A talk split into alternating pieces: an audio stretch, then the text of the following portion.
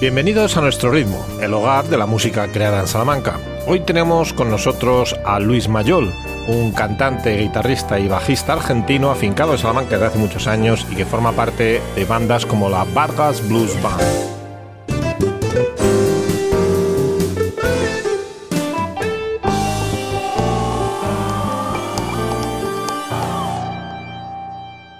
Érase una vez un argentino que conoce un madrileño, se instalan en Salamanca y se dedican a tocar blues por todo el mundo. Esto parece el comienzo de un chiste, pero no, es una realidad. El argentino es Luis Mayol y el madrileño Javier Vargas. Y la banda se llama Vargas Blues Band. ¿no? Tenemos hoy con nosotros a Luis Mayol, tenemos el placer de tenerle aquí. ¿Qué tal, Luis? Buenas tardes, buenas tardes, buenos días, eh, buenas noches a todos. Gracias por estar ahí oyéndonos. y tenemos también aquí a, Víctor González Villarroel, periodista musical. Hola chicos, ¿cómo andamos? Nuestro colaborador habitual. Pues yo encantado de teneros aquí con vosotros. Tienes la palabra, Víctor. Bueno, lo primero que te voy a preguntar es qué coño hace un chico como tú en un sitio como este. ¿Cuánto llevas en España? En España eh, ya cumplí 40.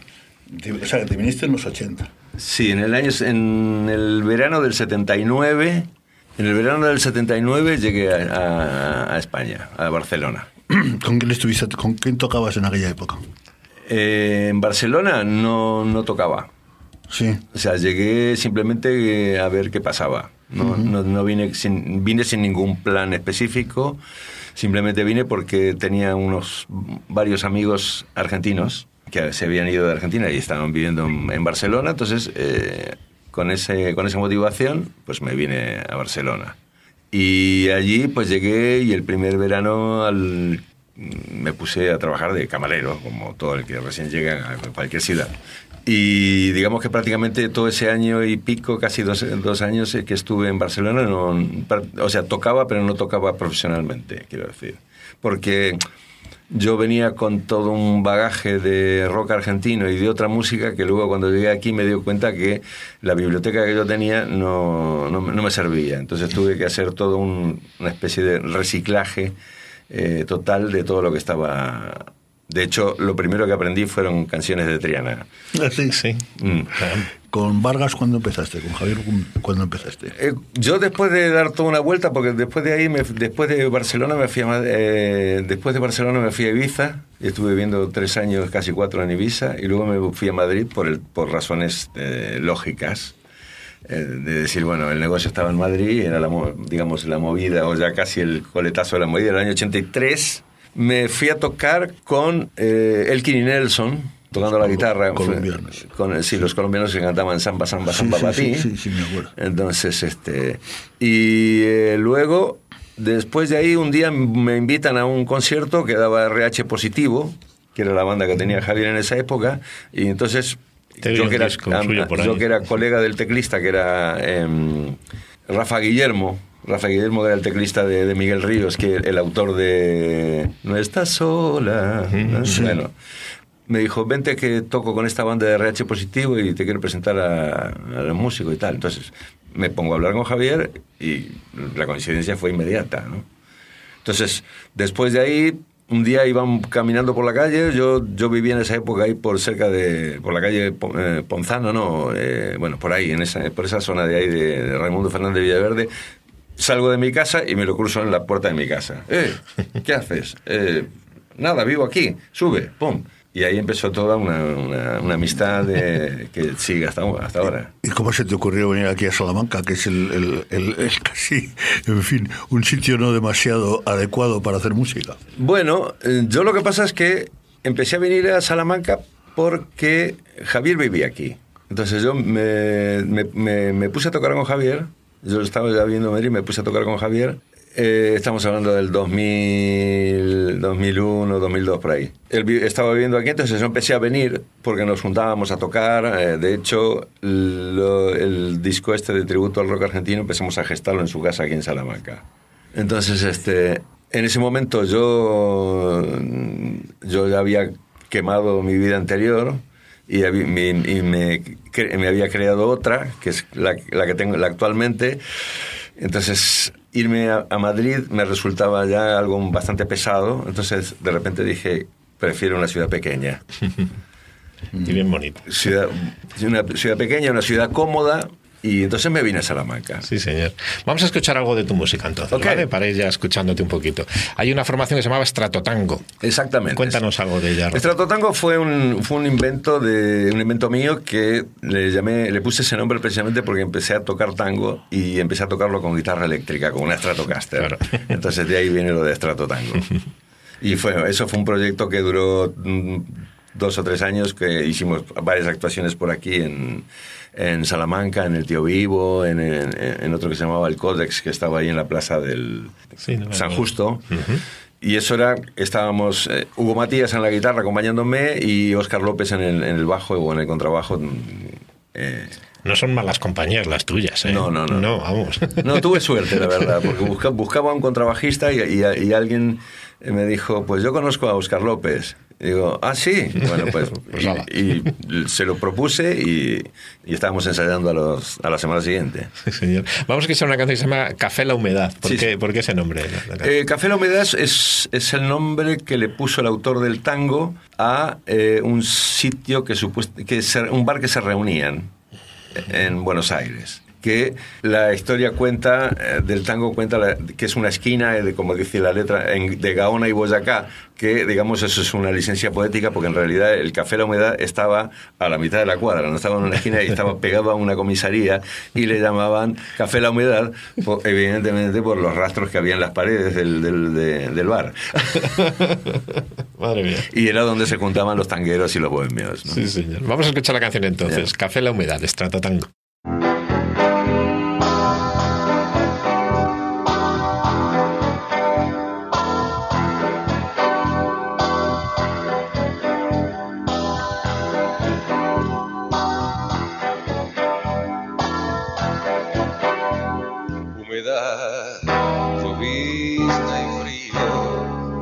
baña el vidrio azul del viejo bar. No me pregunten si hace mucho que la espero. Un café que ya está frío y hace varios cerriceros. Aunque sé que nunca llega. Siempre que llueve voy corriendo hasta el café. Solo cuento con la compañía de un gato que al cordón de mi zapato lo destroza con placer. Café, la humedad, billar y reunión, sábado con trampas, qué linda función. Yo simplemente necesito agradecerte la enseñanza de tus noches que me alejan de la muerte. Café, la humedad, billar y reunión. Domino con trampas, qué linda función. Yo simplemente te agradezco las poesías que la escuela de tus noches le enseñaron a mis días.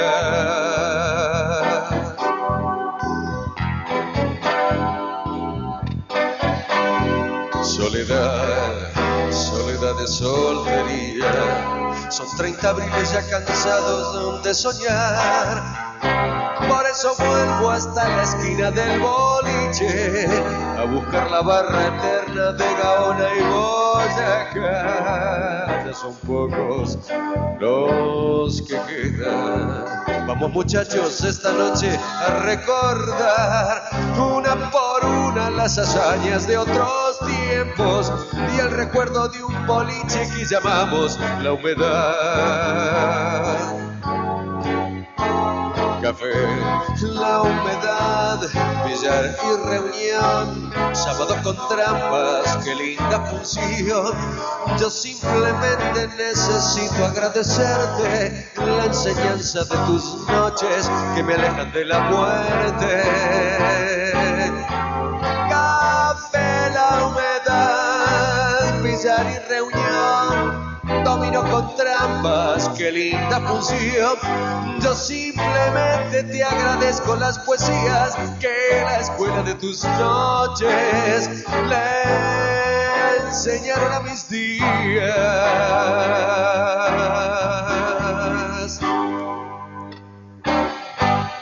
Bueno, tú te instalas aquí y dime, ¿con qué, con qué gente has tocado desde que, que llevas en Salamanca?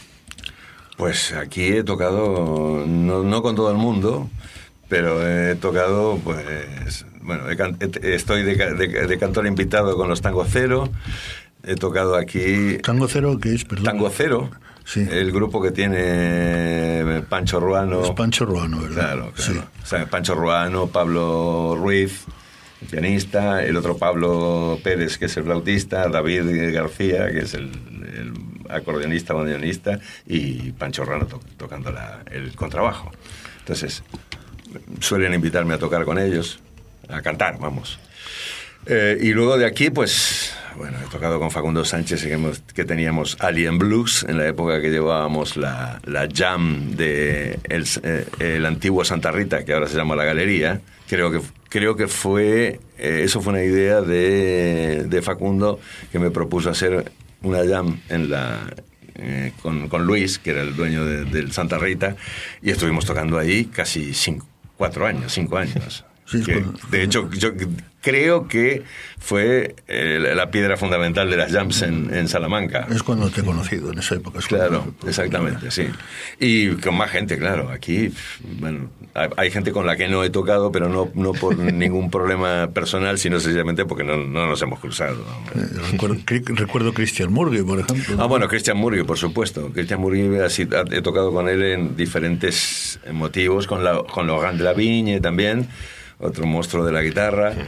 O sea, Christian es, Christian es un músico increíblemente brillante, porque es un percusionista de, de primer orden, vamos.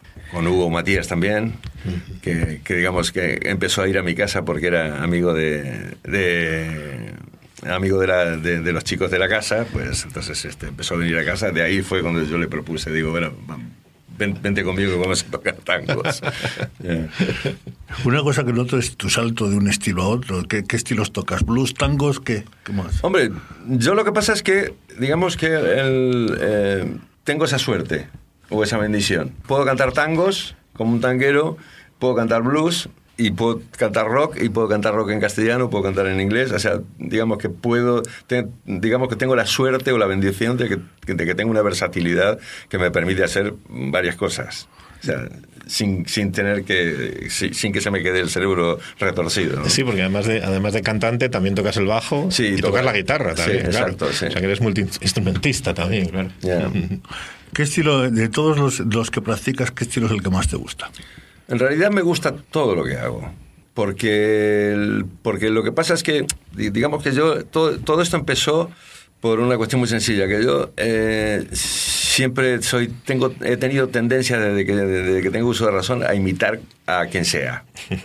Entonces eso se me ha quedado pegado y eso, eh, a- lo que pa- al principio parecía un defecto, luego se convirtió en una herramienta muy fácil, porque como he hecho muchas cosas, he tocado en orquestas, he tocado en, en- en- en bandas de todo tipo, de, con he tocado con brasileños, he tocado con uruguayos, he tocado con argentinos, he tocado con españoles, he tocado con ingleses, he tocado con gente de, de todo tipo. Entonces, siempre tienes que tener ahí una especie de, ¿cómo se dice?, crossover para, para- y, em- y empezar a conocer los, los códigos de, de más o menos de cada... Jazz no he tocado, pero quiero decir, tienes que tener un crossover ahí en el cual te tienes que apuntar prácticamente, tienes que tener el enchufe que encaje en todos los enchufes.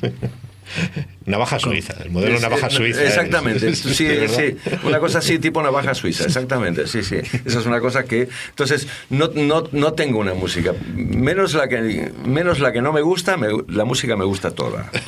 ¿Cómo? Hay mu- dos clases de música, la buena y la mala, es lo que, Sí, claro, sí. es lo que siempre he defendido. ¿Qué te digo? Eh, tú estás, to- sigues tocando con, con Javier de Vargas. Sí. Yo veo que hacéis giras por toda Europa. Eh, ¿Cómo compaginas tu etapa salmantina con la de con, la, con, con tus giras con Javier? Bueno, eso es, eso es, eso es trabajo. O sea, eso es, es trabajo y pasión a la vez. O sea, lo de, lo de hacer giras es una cosa que realmente hay momentos que puede ser mm, un poco agobiante y otras veces, pero generalmente suele ser muy divertido porque eh, de repente te, toca ir a sitios que no, si no fuera por la música en este momento yo no, yo no podría haber ido. Por ejemplo, porque he estado en Canadá, eh, con Javier, he estado en- eh, hemos estado en Rusia, ya, es la cuarta o la quinta vez que vamos a Rusia. Hemos estado pues en Holanda, en Bélgica, en Francia, en Alemania, en la República Checa, en Lituania, eh, entonces, y donde nos llamen, en Suiza. Y de todos estos sitios, ¿qué- ¿cuál es el público que te parece más interesante? El más versado en la música, el que mejor os entiende, con el, mejor, con el que mejor os comunicáis. Eh, lo que, digamos, sin marcar ninguna ninguna pauta ni ninguna cosa, quiero decir, pero digamos que el, el- en, en España hay una, hay, tenemos, tenemos una clientela bastante grande, digamos, y en el resto de Europa hay, eh, y en- digamos, en la- en- en- ah, de los Pirineos para arriba, el- el- la cultura del- de, del- del- de la música es muy amplia, muy amplia. Entonces, y hay un público que, eh, digamos que empieza a ser minoritario, pero es una minoría muy grande, ¿no? Sí. Exactamente. Entonces, y hay, por supuesto, hay medios y hay festivales y hay clubes y hay circuitos, porque nosotros hacemos festivales, clubes, hacemos prácticamente de todo. ¿Cuánto tiempo os pasáis fuera al año, más o menos? Bueno, a veces, la última vez estuve 40 días fuera de casa. Sí. Y ahora va a ser, no tanto, pero, pero va a ser un- todo el mes de abril entero fuera. Vamos a poner otra canción, ¿nos parece? Ponemos Sí, otro, otro tema. Podemos poner uno de, del Mayol Novo Tango, ¿no? Que Sí. es, tu, es tu banda de, de- de tango propia, ¿no? Cuéntanos Sí. algo de, de la banda. Bueno, Ma- Mayor Lobo Tango fue la consecuencia eh, de Estratotango. O sea, di- digamos que lo de Estratotango lo dejé aparcado, entonces me junté con Manuel Torcat, que es el bajista, contrabajista venezolano que, que vivía aquí en Salamanca hace muchos años, que toca con Sarabá y que toca con muchas formaciones. Entonces él me propuso ese nombre y yo le dije ok. Y entonces eh, él es arreglista, entonces yo eh, con él yo tuve un... eh, una parte en, en cuanto a la producción musical muy importante porque Manuel me prácticamente me hizo los papeles de, de, todas las- de todo el repertorio. Entonces, para él y para el, para el acordeonista, eh, que era Raúl, Raúl Díaz de Dios. Entonces, y la sugerencia de Mayor Nuevo Tango también fue una, una- una sugerencia de él que yo dije, bueno, pues tiene lógica. O sea, porque digamos que no hacemos tango al uso, sino hacemos tango a mi estilo o a nuestro estilo. ¿no? ¿Podrías definirlo como tango eléctrico? Eh, mm, digamos, podría, podría ser tango eléctrico, pero en realidad eso es, un, eso es una, una marca personal. Porque yo creo que toda la música que, y tú, Víctor, me has visto tocar y, y- y y siempre todas las canciones que, o toda la música que hago, siempre me la llevo a casa. O sea, sea lo que sea. ¿Tocáis temas propios o, son, todo versiones? Eh, básicamente, en, en este caso son prácticamente todas versiones. Sí. Solo hay una canción, que, hay un tango que compuse que se llama Devenir, este, pero que, pero bueno, que prácticamente lo, hemos, lo hemos tocado muy poco. Pero no, no porque no tuviera méritos, sino sencillamente porque hemos elegido otro tipo de repertorio. más. Vamos a escuchar, si os parece, entonces, eh, una versión de la canción de Red Futura, Veneno en la piel, que os habéis llevado allí al, al tema porteño, ¿no? Eh, Sí, sí, exactamente, sí. Eso fue una, una, una, una noche eh, escuchando la radio muy tarde, eh, oí a Calamaro cantando esta canción y, y- y- me dio la, me sugirió la idea de hacerlo en tango y por supuesto lo hice. ¿no? Me, lo llevé, a- a- me lo llevé a- a- al Río de la Plata. Pues vamos a escucharlo entonces, a ver cómo queda. Bien.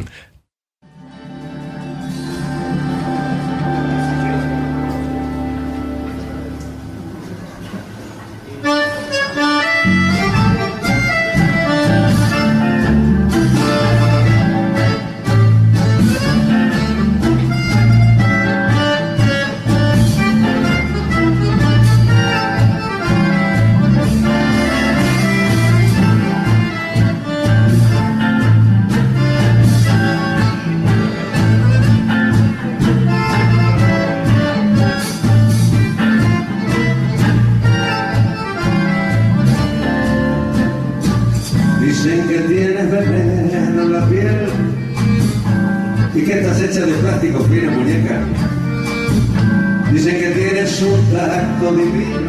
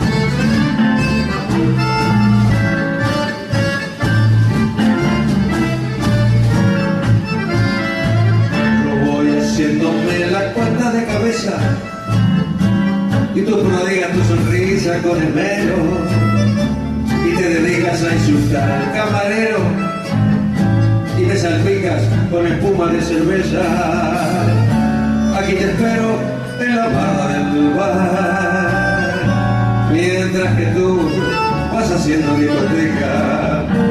Como te pases, te va a mirar tu muñeca esta vez yo no te voy a respetar.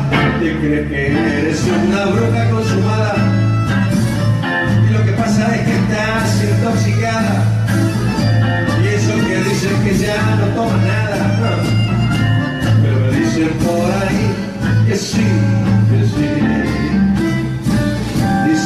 Dicen que tienes veneno en la piel y que estás hecha de plástico fino, muñeca.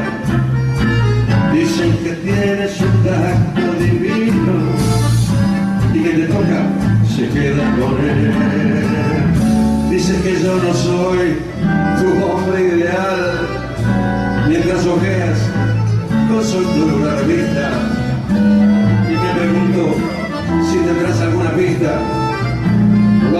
O alguna foto de tu tal para cual. ¿Te crees que eres una bruja consumada? Y lo que pasa es que estás intoxicada. Y esos que dicen que ya no tomas nada. Pero me dicen por ahí que sí, que sí.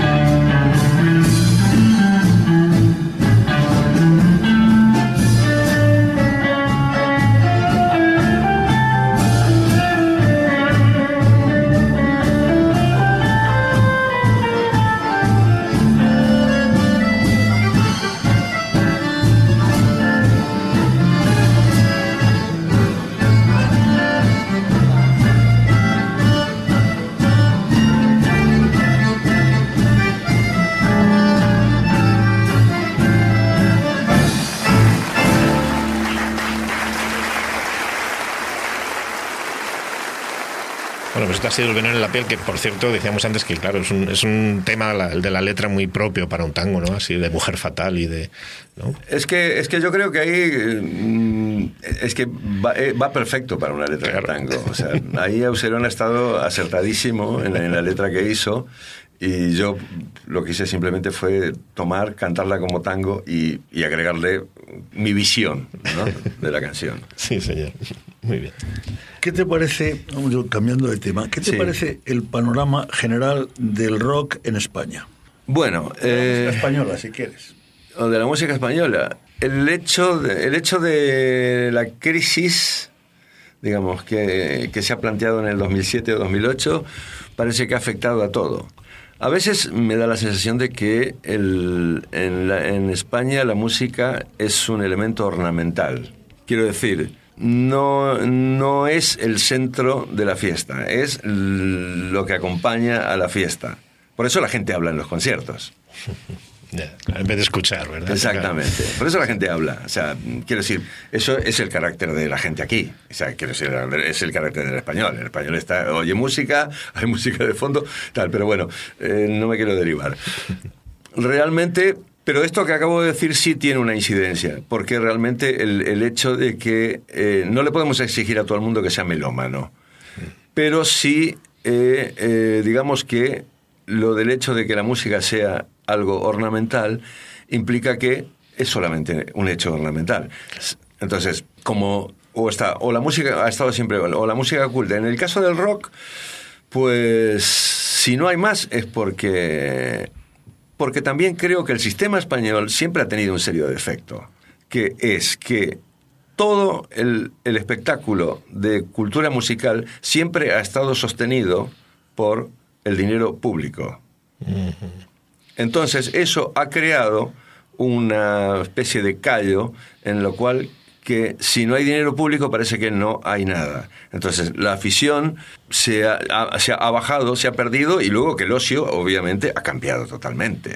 O sea, porque ahora mismo tienes una pantalla, tienes, tienes el, el- el- el ordenador y tienes todo, tienes un, un- un pantallón de cine que te ven los conciertos con un equipo de sonido ahí. Y, y entonces es que, y luego que la gente, y cuenta que la crisis también cuenta, porque si no tienes pasta para gastar, no sé a dónde, a qué concierto vas a ir. Claro, claro, tienes que priorizar gastos muchas veces. Exactamente. Entonces creo, creo que va todo junto. O sea, el hecho de que, de que, de que se haya planteado una crisis eh, en el 2007, 2008, y, y entonces que el dinero público ha desaparecido en, prácticamente en cuanto a sostén de la cultura y está centrado en, en cosas muy concretas. Ahora mismo no las voy a definir porque no lo sé, pero creo que está definido solamente en unas cosas muy concretas. Hay mucho dinero para el cine. La cuestión musical eh, está mm, en la que hay y vamos, y tienes que ir a, tocarte, a tocar por fuera. O sea, ¿Cómo está Salamanca de salas? ¿Hay, hay salas suficientes para tocar? Hombre, yo te digo, Salamanca tiene una oferta de, de, eh, eventos culturales más, me, me parece que, no, no digo excesiva, pero hay mucho, hay mucho. Para la Entonces, población, digamos, ¿no? Para Sí, sí, sí, sí, la. O sea, simplemente con el, con el, el folletín este que, que, que da lo de Salamanca Cultura. O sea, lo abres y hay esto, esto, el otro, no sé qué, cuánto, pum, pum, pum, teatro, sí, o sea, hay conciertos, música clásica, hay, hay de todo. En cuanto a la música, Estamos, más concretamente vamos a centrarnos a, a- a lo nuestro, o sea, la música rock y Claro. lo que sueles hacer. Claro, pero lo que, lo, lo que, ocurre, lo que ocurre es que mm, hay, un- hay, hay un problema de base, que es que lo- la legislación no ayuda a nada. O sea, los bares mm, tienen, para poner un concierto, tienen un clavo en el culo. O sea, si se mueven un poquito, se lo clavan hasta la garganta. Porque la legislación no ayuda. O sea, no ayuda. O sea, ¿por qué no hay una legislación que ayude a que si tienes un bar puedas poner música y no te caiga la policía a meterte un multón y te cierre un mes el boliche. Partamos de la base de que la legislación no ayuda. Segundo, no se la quiere cambiar. El motivo lo desconozco. Entonces, y luego pasa también que, bueno, o sea, eso, eso ya es clave. O sea, si, si realmente las salas tuvieran una cierta facilidad para dar conciertos, pues la cosa sería mucho más, mucho, mucho más, este, estaría mucho más activa. Pero claro, ¿no? por ejemplo, a veces me ha pasado de ir a, a decir eh, a la galería mismo, un día le, le fui a proponerle un concierto y me dice, no, pero es que tengo que ir a pedir el permiso y no sé qué cuándo, porque... Le complican a nivel burocrático, Claro. ¿no? a nivel de requisitos. Entonces tú dices, pero bueno, tío, entonces tienes que estar todo el tiempo con el cuchillo aquí, que si te mueves un milímetro mm, ya mm, bueno, te arruinan el negocio. Por lo menos pagan. ¿eh? Que si por lo menos estas salas pagan. Vamos a ver, hay, ese es otro de las grandes, eh, digamos que la música hay que pagarla. Bien. Lo que no todo el mundo tiene claro es que la música es un negocio. Entonces, la música es tan negocio como un kiosco eh, de chucherías. Si no te viene nada, nadie a, comer, a comprar chucherías, te come, las, te come las chucherías. Si el negocio, el kiosco musical que tú tienes no llama a nadie, no pretendas cobrar. Es así de crudo. Claro, si tienes algo y no cobras, pues tampoco puedes mantenerte con ello. Claro. Exactamente, Sí. claro, porque no, pues no, porque yo soy músico y, y, y- y mi trabajo vale. Vale, ok, pero tú tienes un kiosco musical. O sea, ¿cuántos vienen a comprarte la las chucherías que tú vendes? Sí, sí, sí. Es de lo que nadie, nadie lo tiene en cuenta. Ya, ya te digo. Vamos a poner otra canción, ¿os parece? Escuchamos Perfecto. otra. Vamos a escuchar ahora una de, de una banda que se llama Tao de King. Sí. Cuéntanos esto. Estado de King es un proyecto que yo hice con Peter Kunst, que es el batería que actualmente está conmigo en, en Vargas Blues Band. Eh, Peter Kunst es holandés, pero lleva mucho tiempo viviendo en España. Este, y con eh, Gabriel Conejo Jolivet, que es un guitarrista argentino que ya no vive en España, pero que nos reunimos en, una, en un momento y decidimos hacer un disco y el proyecto pues no teníamos un nombre claro. Entonces eh, cuando estábamos en el estudio de grabación eh, de, la, de- de la casa de Peter, que estábamos grabando, tenía un libro del Tao Te Ching eh, en, en una estantería.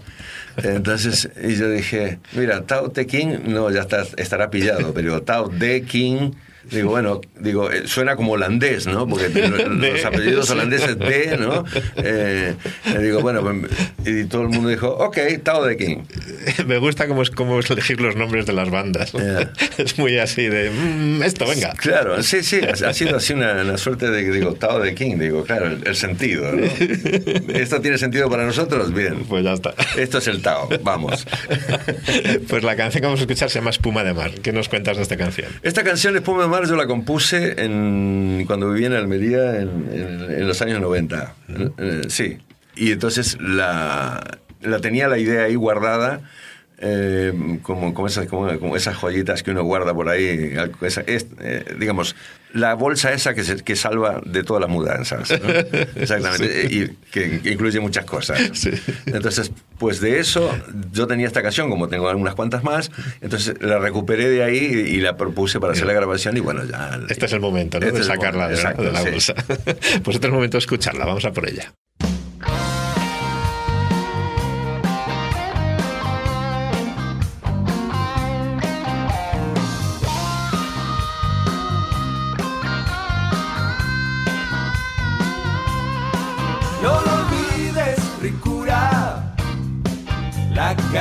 Tan dura que hay casi duele caminar. Ten paciencia, si la ciencia no dio con la felicidad, la ternura y la amargura en tu forma de mirar. El mundo no para de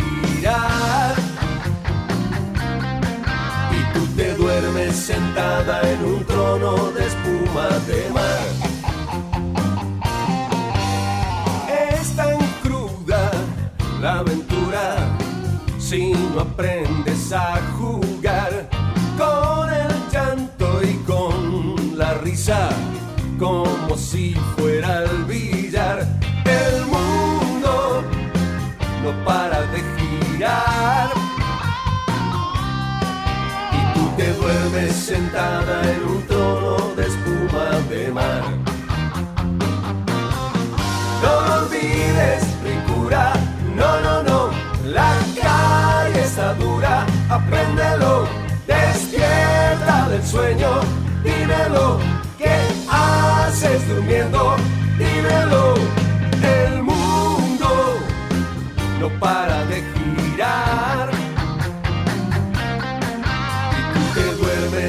duermes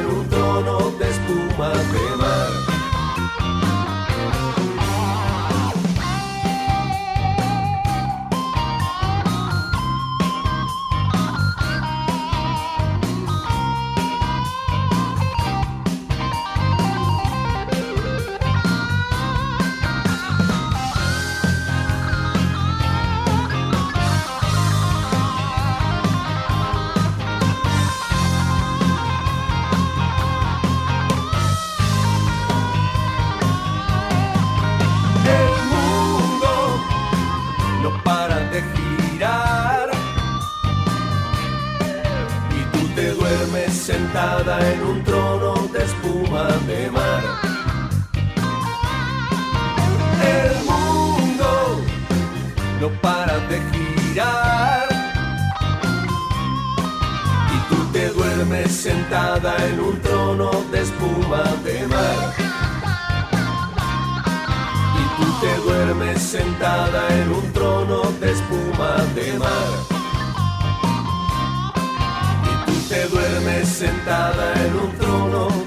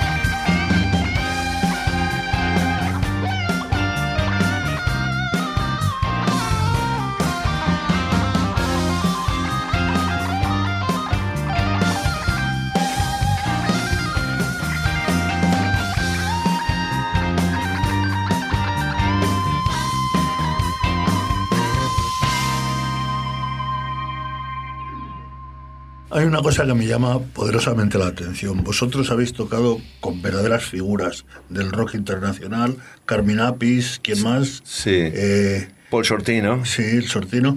Eh, ¿qué, te, qué- qué te digo? Eh, de- ¿qué- ¿Cómo fue tu experiencia grabando con esta gente? El, el hermano de Mick Jagger, Chris, también. Sí, con la, con la. Vargas Blues El, sobrino Sí. estáis tocando, estáis, Sí, estáis cantando ahora con él, ¿no? Sí, sí, John Jagger, sí.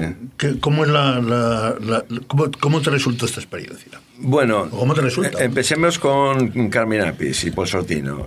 Eh, cuando Javier me, me propuso, me dijo, mira, voy a- vamos a hacer una gira con, voy a hacer un disco con Carmen Apis y Tim Bogert y cantando Paul Sortino, que, que era el, el cantante de Rough Cat y de Quiet Riot, y me dijo, y vamos a hacer una- dos giras, una por España y una por Europa, y, y quiero que seas el bajista, así que aprendas de todos los temas. Entonces yo me puse a trabajar como loco.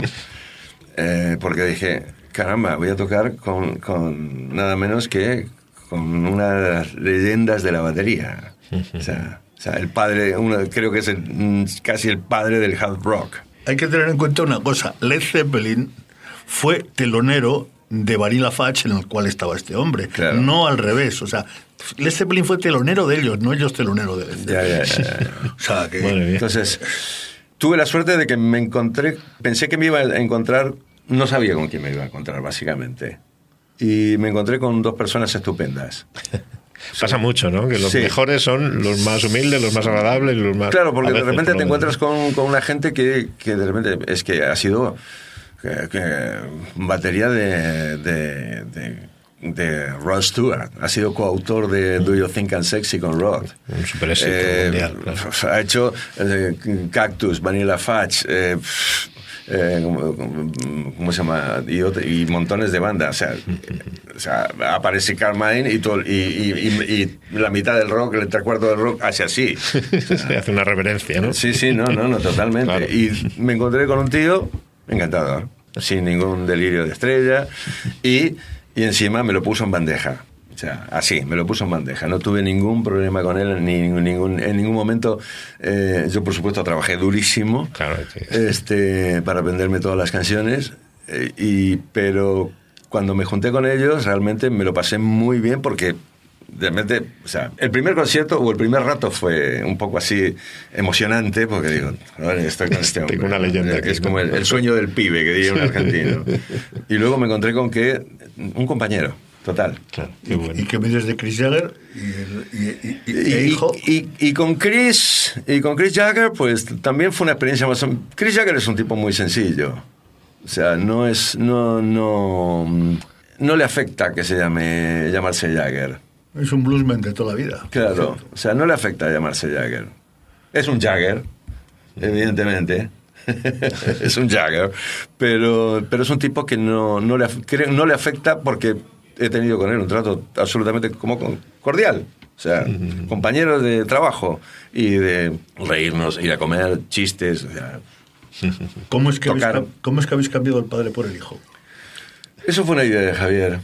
No es que haya, no, es que, eh, no es que haya, eh, haya cambiado el padre por el hijo. Sencillamente porque eh, John es un tipo que es un diamante en bruto y tiene muy buenas ideas. Tiene, obviamente, bueno, no, no es condición sine qua non, pero vamos, que tiene una, tiene una cultura musical total de, de, de- de- todo absolutamente de todo y, de, y de mucha música de, de reggae jamaicano y de, y de calipso y todo esto. O sea, está, maneja mucha, mucho repertorio personal, digamos. ¿no? Y escribe, escribe bien las can- es- escribe canciones, o sea, compone. Es verdad que su madre era una de las chicas que, ¿Eh? que aparecían. eh, Digo que sí es verdad que su madre es una de las chicas que aparecían en, lo- en las portadas de Rosy Music.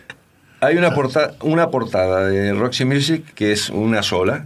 Esa es la madre de John Jagger. Este, y John eh, aparece en, el, en un video de cuando, cuando, cuando Mick Jagger hizo un, un video en, en un disco en solitario, eh, Lucky and Love. En ese tema, si miras el vídeo, el niño, el niño, hay varios niños en el vídeo. Uno de los niños es John Jagger. que, que- que me, me fue muy curioso porque me, me- me- me con- me contaron la anécdota que resulta que eh, tuvieron que cambiar prácticamente el guion del, del, del video porque John tenía que besar a una niña y dijo, no, no quiero, no quiero besarla. Era demasiado joven para, para empezar chicas. ¿no? 10 años. No le atraía. Oye, después de toda. aparte, No hemos hablado de, de- de tu- de la experiencia de cuando tocaste. ¿Tú tocaste con Santana cuando tocó.? No. No. No. O sea, era el bajista de Santana. Porque también nos hemos comentado que Javier de Vargas tocó con Santana en, una, en un programa del séptimo de caballería. Bueno, tocó en el, el programa del séptimo de la caballería, tocó en Madrid varias veces, tocó en París, tocó, eh, o sea, tocó en montones de sitios. Te lo digo porque el programa ese lo tengo yo grabado en, en- en un CD como oro en paño. Dime una cosa, después de toda esta experiencia internacional, de haber tocado con gente de este calibre, de haberte corrido medio mundo tocando, ¿no se te queda, no se te queda Salamanca un poco pequeña? No, no porque lo que pasa es que Salamanca es, es, un sitio ideal para vivir. Quiero decir, yo no, yo no tengo una necesidad de... Ahora, ahora mismo, ahora mismo no tengo una necesidad de decir, es que como ando por el mundo, ahora quiero vivir en Nueva York. Si se me diera la oportunidad de irme a Nueva York mañana, seguramente me iría. O sea, eso no lo tengas ninguna duda. O como cualquier... O, o a Berlín, quiero decir. O sea que en, en ese, en ese aspecto no- yo no tengo los muebles atados a, eh, atornillados al suelo. O sea, Entonces, pero quiero decir, el, el hecho de vivir en Salamanca me, me resulta muy... eh, o sea, no tengo una gran necesidad de, de- de una urbe enorme, básicamente. Aquí se vive a gusto, ¿no? Se vive cómodo. que- Sí, no, no, no. Y además, la ventaja que tiene esta ciudad, que amigos míos que, de, Argentina o gente de afuera que viene, ay, que vives en Salamanca. Qué, qué ciudad tan bonita, joder, qué ciudad. no sé qué". Y claro, digamos, a veces la belleza uno la pierde por la cotidianeidad. Sí. Pero eso es algo que no, se, no hay que perderlo porque realmente, o sea, es, es, mira, una de las cosas buenas que tiene andar, andar por el mundo es, es ir a la esquina y que el paradero te diga buenos días. Sí, sí, sí. O vas al mercado y te dice, ¿cómo le va? Sí, señor. O sea, Muy bien. Eso no cambia nada. O sea, quiero decir, eso, eso tiene, un, tiene un valor Mm. que, quiero decir, depende de lo que quieras, obviamente, Mm. ¿no? O sea, si por ahí tienes necesidad de, de ser un urbanita absoluto y estar metido en, eh, y ser una, ser una especie de Andy Warhol del siglo XXI, pues hazlo también y eso tendrá su valor. Pero digamos ahora mismo a mí no me, no me resulta nada, nada, o sea, está totalmente en el otro lado del- de lo traumático. Muy bien. Vamos a escuchar entonces, si os parece, un tema de la, de la Vargas Blues Band, ¿no? Que ya que, que estamos comentando también que, Sí. que formas parte del grupo, ¿no? Pues eh, el tema que vamos a escuchar es Ana no duerme, ¿no? Sí. Y salió en un disco que, bueno, que al final eh, ha salido en varias versiones el disco y ahora se llama eh, Cambalache y Bronca, ¿no? Exactamente, ¿Qué nos sí. cuentas de, de esta canción, de este Eh, disco? Ana no duerme es una canción, o sea, en, en principio eh, todo el contenido de este disco ha sido un tributo al rock argentino. Eh, entonces, porque digamos que esa es la escuela con la que mm, nos hemos criado. Digo nos hemos criado porque en esa época también eh, Javier vivía en Argentina y, y vi- vivimos eh, en, en diferentes situaciones, pero vivimos simultáneamente lo mismo. ¿no? Entonces, este, eh, en- decidimos hacer una, un tributo al rock argentino y Ana no duerme es uno de los mm, una canción de una de las bandas eh, pioneras de, eh, del rock argentino, Almendra, en este caso Luis Alberto, Al- Luis Alberto Spinetta. ¿no? Pues vamos a escucharlo entonces. Ana, Ana no. Ana no duerme. Vamos para allá.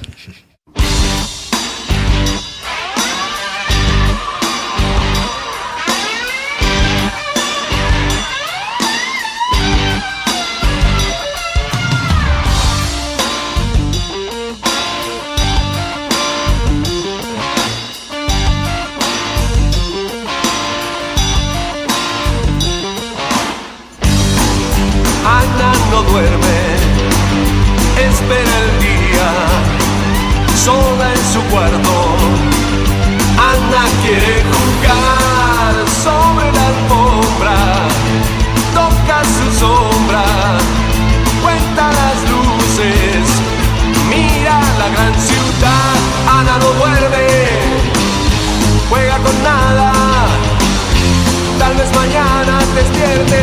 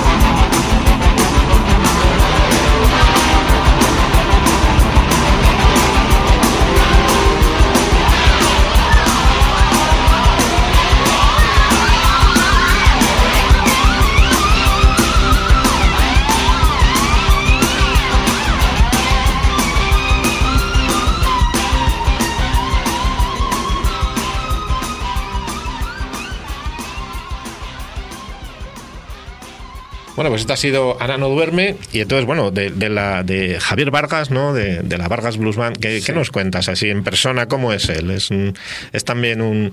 o sea, es una gran estrella también al fin y al cabo, ¿no? Pero Sí. es también como, como los que nos comentabas antes, que es un tipo normal y, y asequible. Ahora, como digas que no, vas a quedar mal, claro, es un problema. No, no, no, no, no. Javier, Javier es un tío, es, es- es un tío, eh, digamos, en el trato es, es, es muy normal. Hay que conocerle, Sí. obviamente.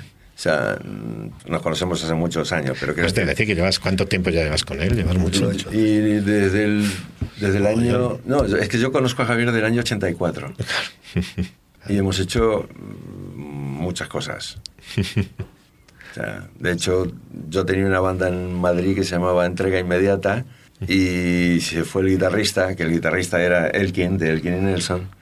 Y un día me puse yo a tocar yo la guitarra, entonces un día me- coincidimos con Javier en un club y me dijo, oye, eh, quiero tocar con vosotros. Digo, bueno, vale.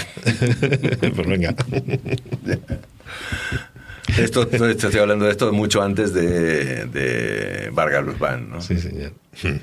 Y luego estuvimos tocando, pues hemos ido, estamos to- también en Mojácar, yo viví en Mojácar y estuvimos un par de veranos tocando en Mojácar, prácticamente todo el verano. O sea, o sea, hemos, hemos hecho las mil y una. Sí, señor. Y ahora entonces estáis con un batería holandés, me decía. Sí. ¿no? Holandés, un argentino y un, y un español. Claro, es que parece un chiste, verdad.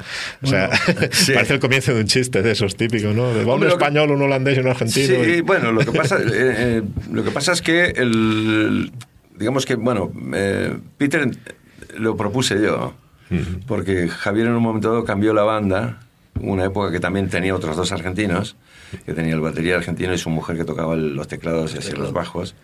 eh, Gustavo y Gustavo Segura y Lucía del Campo, que tocaban los teclados. Un órgano Harmon la vida. ¿Eh?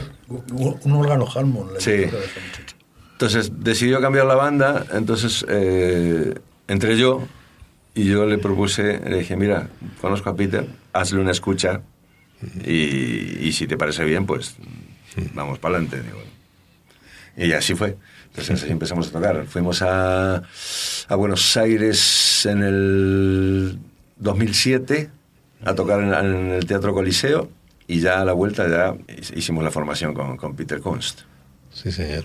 Muy bien, muy bien. Bueno, pues nada, vamos a tener que dejarlo aquí ya porque el tiempo manda, ya sabéis. Muy bien. Entonces, pues muchísimas gracias, Luis, no, por no, venir. Gracias a vosotros por darme esta oportunidad de hablar Ha sido y charlar y contar cosas. Sí, señor. Y gracias, Víctor, como siempre. Ah, que siempre es muy divertido. Sí, señor. Bueno, pues nada, ya sabéis que estamos aquí en A Nuestro Ritmo, música creada en Salamanca, músicos salmantinos, músicos afincados en Salamanca, ¿no? músicos que tienen mucho que decir, como Luis. Y la semana que viene tendremos más, o sea que tendréis que volver. Hasta otra. Adiós, gracias. Aquí termina el programa de hoy, pero no olvides escuchar el resto de la entrevista en los extras. Y vuelve el próximo sábado a por tu dosis semanal de música salmantina.